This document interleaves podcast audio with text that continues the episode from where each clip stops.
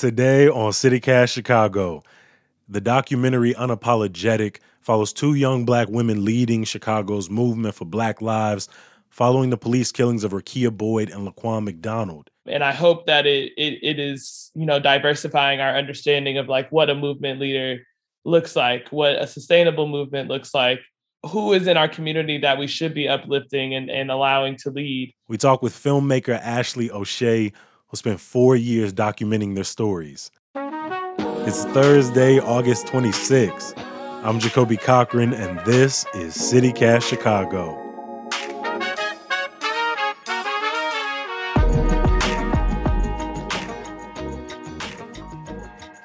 Here in Chicago, black women are so often at the forefront of driving change in their neighborhoods, calling for resources, demanding accountability. Two of those women are Janae Bonsu and Bella Bahhs. The new documentary, Unapologetic, follows Bonsu and Bahhs for years, starting back in twenty fifteen, as they organized and protested, as they visited family, even less exciting moments like, hell, Bonsu studying for a P H D and Bahhs writing grant applications. The director is Ashley O'Shea. Ashley, welcome to CityCast Chicago. Thank you for having me. What made you decide to follow and film their experiences? Janae was the first person that I reached out to about this idea. At the time, she was the chapter co-lead of, of the Black Youth Project one hundred chapter here. But after I met her and talked with her more, you know, I found out that she was starting her first semester at this P- in this PhD program at, at the Jane Addams College of Social Work. You know, she was twenty-four at the time. I was twenty-two. I, I was just like excited to document how she was going to try to balance all that and kind of try to bridge these two worlds of academia and grassroots organizing. And so I started filming with her. I was like, okay, this is going to be a cool, like, little character piece. It'll be like ten, fifteen minutes. That was your original thought? You were like, yes. Let me, let me see how Janae's balancing this world. Just the first semester. Yeah. It's really funny looking back on now. But yeah, so then that November, the the tape of the killing of Laquan McDonald came out. And that was the moment where I was like, okay, this, this feels like a moment that deserves more than a ten to fifteen minute piece. It deserves, you know, the, the other, other women and femmes that were leading in the space deserve more than, than a short film. Um, and I actually met Bella after she performed in front of Chicago Police Headquarters after the police superintendent, Gary McCarthy, was forced to resign. And I just remember filming that scene of her, and there's like this light following behind her. And I was like, oh, this is, this is a movie now. We about to go up.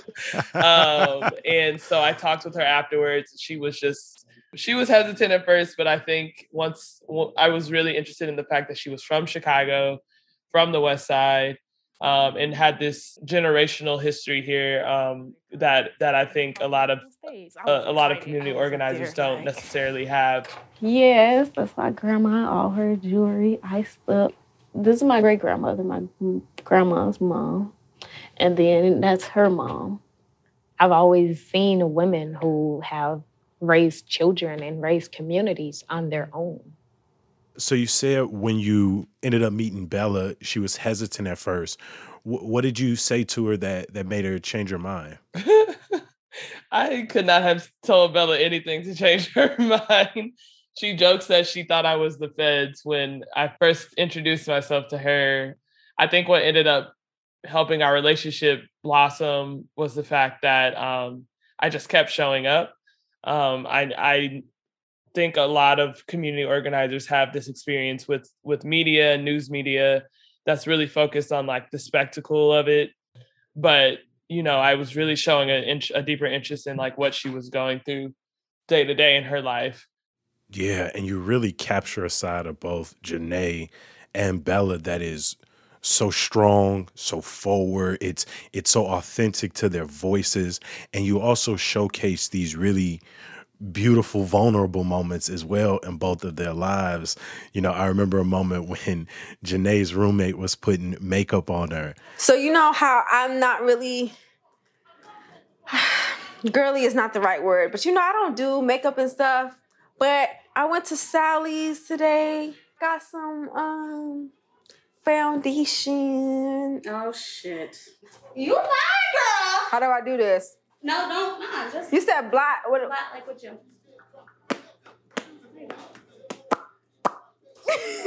You know, what was it like to to be involved in not only those moments of protest, those mm-hmm. moments of, uh, you know, uh, inside the movement, but also those moments inside their homes? Mm-hmm. It felt really special. I mean, I think I actually enjoyed filming those scenes um, more than I did, you know, the protests and, and the public events. events.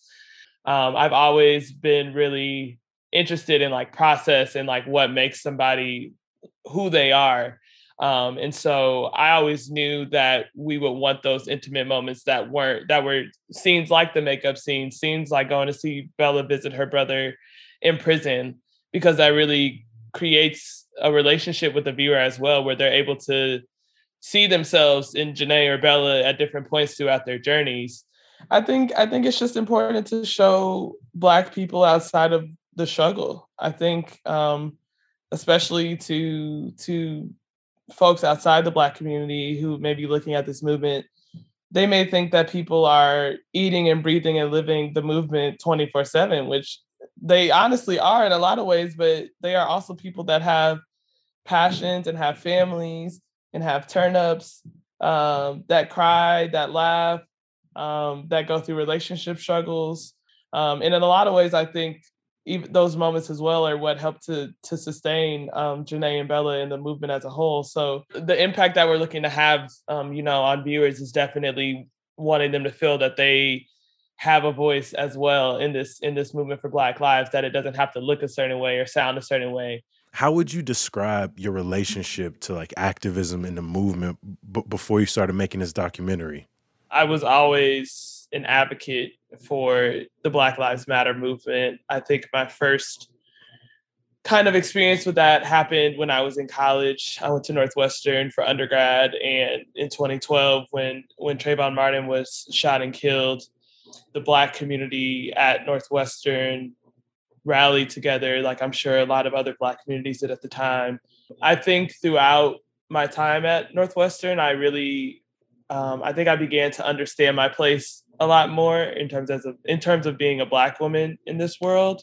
When I was in college, that was like the first time I started to have like language for it and, you know, access to strategies um, or theories of how we can better serve our Black community, or how we can, you know, hold our local government accountable to better serve Black communities. One of the things I really loved in some of those moments you were capturing is when you were with Janae and her family, when she went to visit her uh, her parents and her grandparents, the moment when her grandmother referenced you and said hello to you and, and hi to you. But it does make it rough. Ashley, did you off the quiet? Are we all, you okay? We're not ignoring she's, you?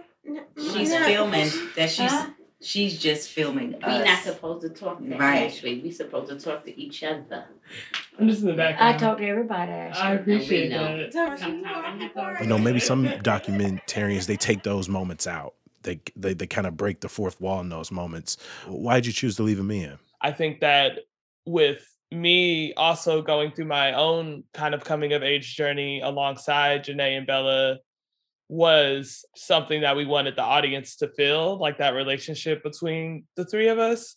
You know, as a documentarian, you always have a certain amount of power once you pick up a camera, like over your subjects. And so I was looking for any type of ways to kind of like break down that that power dynamic, um, because I think it's important that your film subjects feel like participants more than they feel like, you know, they're they're being told what to do or they have to look a certain way, you know, especially especially with the industry, you know, historically, it's often white men or, or white people on the other side of the camera. So kind of being like, there's a Black woman on the other side of this camera and, uh, you know, you're going to have to deal with it. One of the things I really appreciated about the film, as a Black person constantly watching Black death, mm-hmm. Black trauma, one thing I appreciated is that I didn't feel re-traumatized by this film. Mm. I knew what I was going to see. I knew that we were talking about the police murders of Rekia Boyd and Laquan McDonald. I knew that there was a video of this kid being like gunned down in the street. And so a part of me was tense going into it. Like, am I going to have to see this mm. again? Mm-hmm. And when the film ends, a part of me is grateful for that. Can you talk about the choice of not including these scenes mm-hmm. of, of, of Black people laying in the streets? Mm-hmm. Yeah, I'm really, I'm really glad you were able to let out your breath after after the film finished. I just we we felt like the film was already heavy in so many ways. Like even having to explain how Rekia Boyd and Laquan McDonald, how their lives were taken, and and kind of like the the failure of the system in even holding their killers accountable. You know, that felt graphic enough and and uh, heavy enough. And so the idea of adding uh, a, a video on top of that, especially Laquan McDonald being shot sixteen times, there's there's other ways to get to that that significance. Um, and I think, you know, the news media is always going to push that out. So we didn't want to replicate Black trauma in that way. Can you say who is this film for? Black people. mm-hmm. um, I just want people to witness Black women. So really hoping it encourages um, Black folks in particular to, you know, uh, it, it's a space for reflection, a space for healing, a space for rage. Um, and I hope that it, it it is, you know, diversifying our understanding of like what a movement leader looks like, what a sustainable movement looks like, who is in our community that we should be uplifting and, and allowing to lead. Um, so, so yeah, I think primarily it's definitely, a, definitely a film for Black people. Uh, and, and, you know, it could kind of trickle down from there, but, but I'm a, I'm a stand on that, stand on that one. Hey, Ashley O'Shea is the filmmaker behind Unapologetic. Ashley, thank you so much for joining us. Thank you, Jacoby. The documentary plays through September tenth at the Gene Siskel Film Center in the Loop. Check the show notes for more details. Before I let you go, a little bit of news, y'all. The mayor has announced that eligible city workers and volunteers have until October fifteenth to get vaccinated, despite major pushback from the police unions. Now, the mayor's office didn't really lay out what would happen if individuals ignore the mandate. If you missed it this week, Governor Pritzker extended the statewide eviction moratorium to September eighteenth. And some good news to get you through. The Taste of Greektown is back on the west side in Greektown. Now, there are more than twenty participating restaurants, and it's on Halsted from Adams to Van Buren. So go ahead and treat yourself. Treat yourself. For more Chicago events, and trust me, there are a lot coming up this weekend, subscribe to our daily newsletter at chicago dot citycast dot f m. If y'all still sleeping on our newsletter, let Sydney Madden wake you up. I'll talk to you tomorrow. Peace. Skibbity bop, skibbity bop. Jacoby came in for some skibbity bop.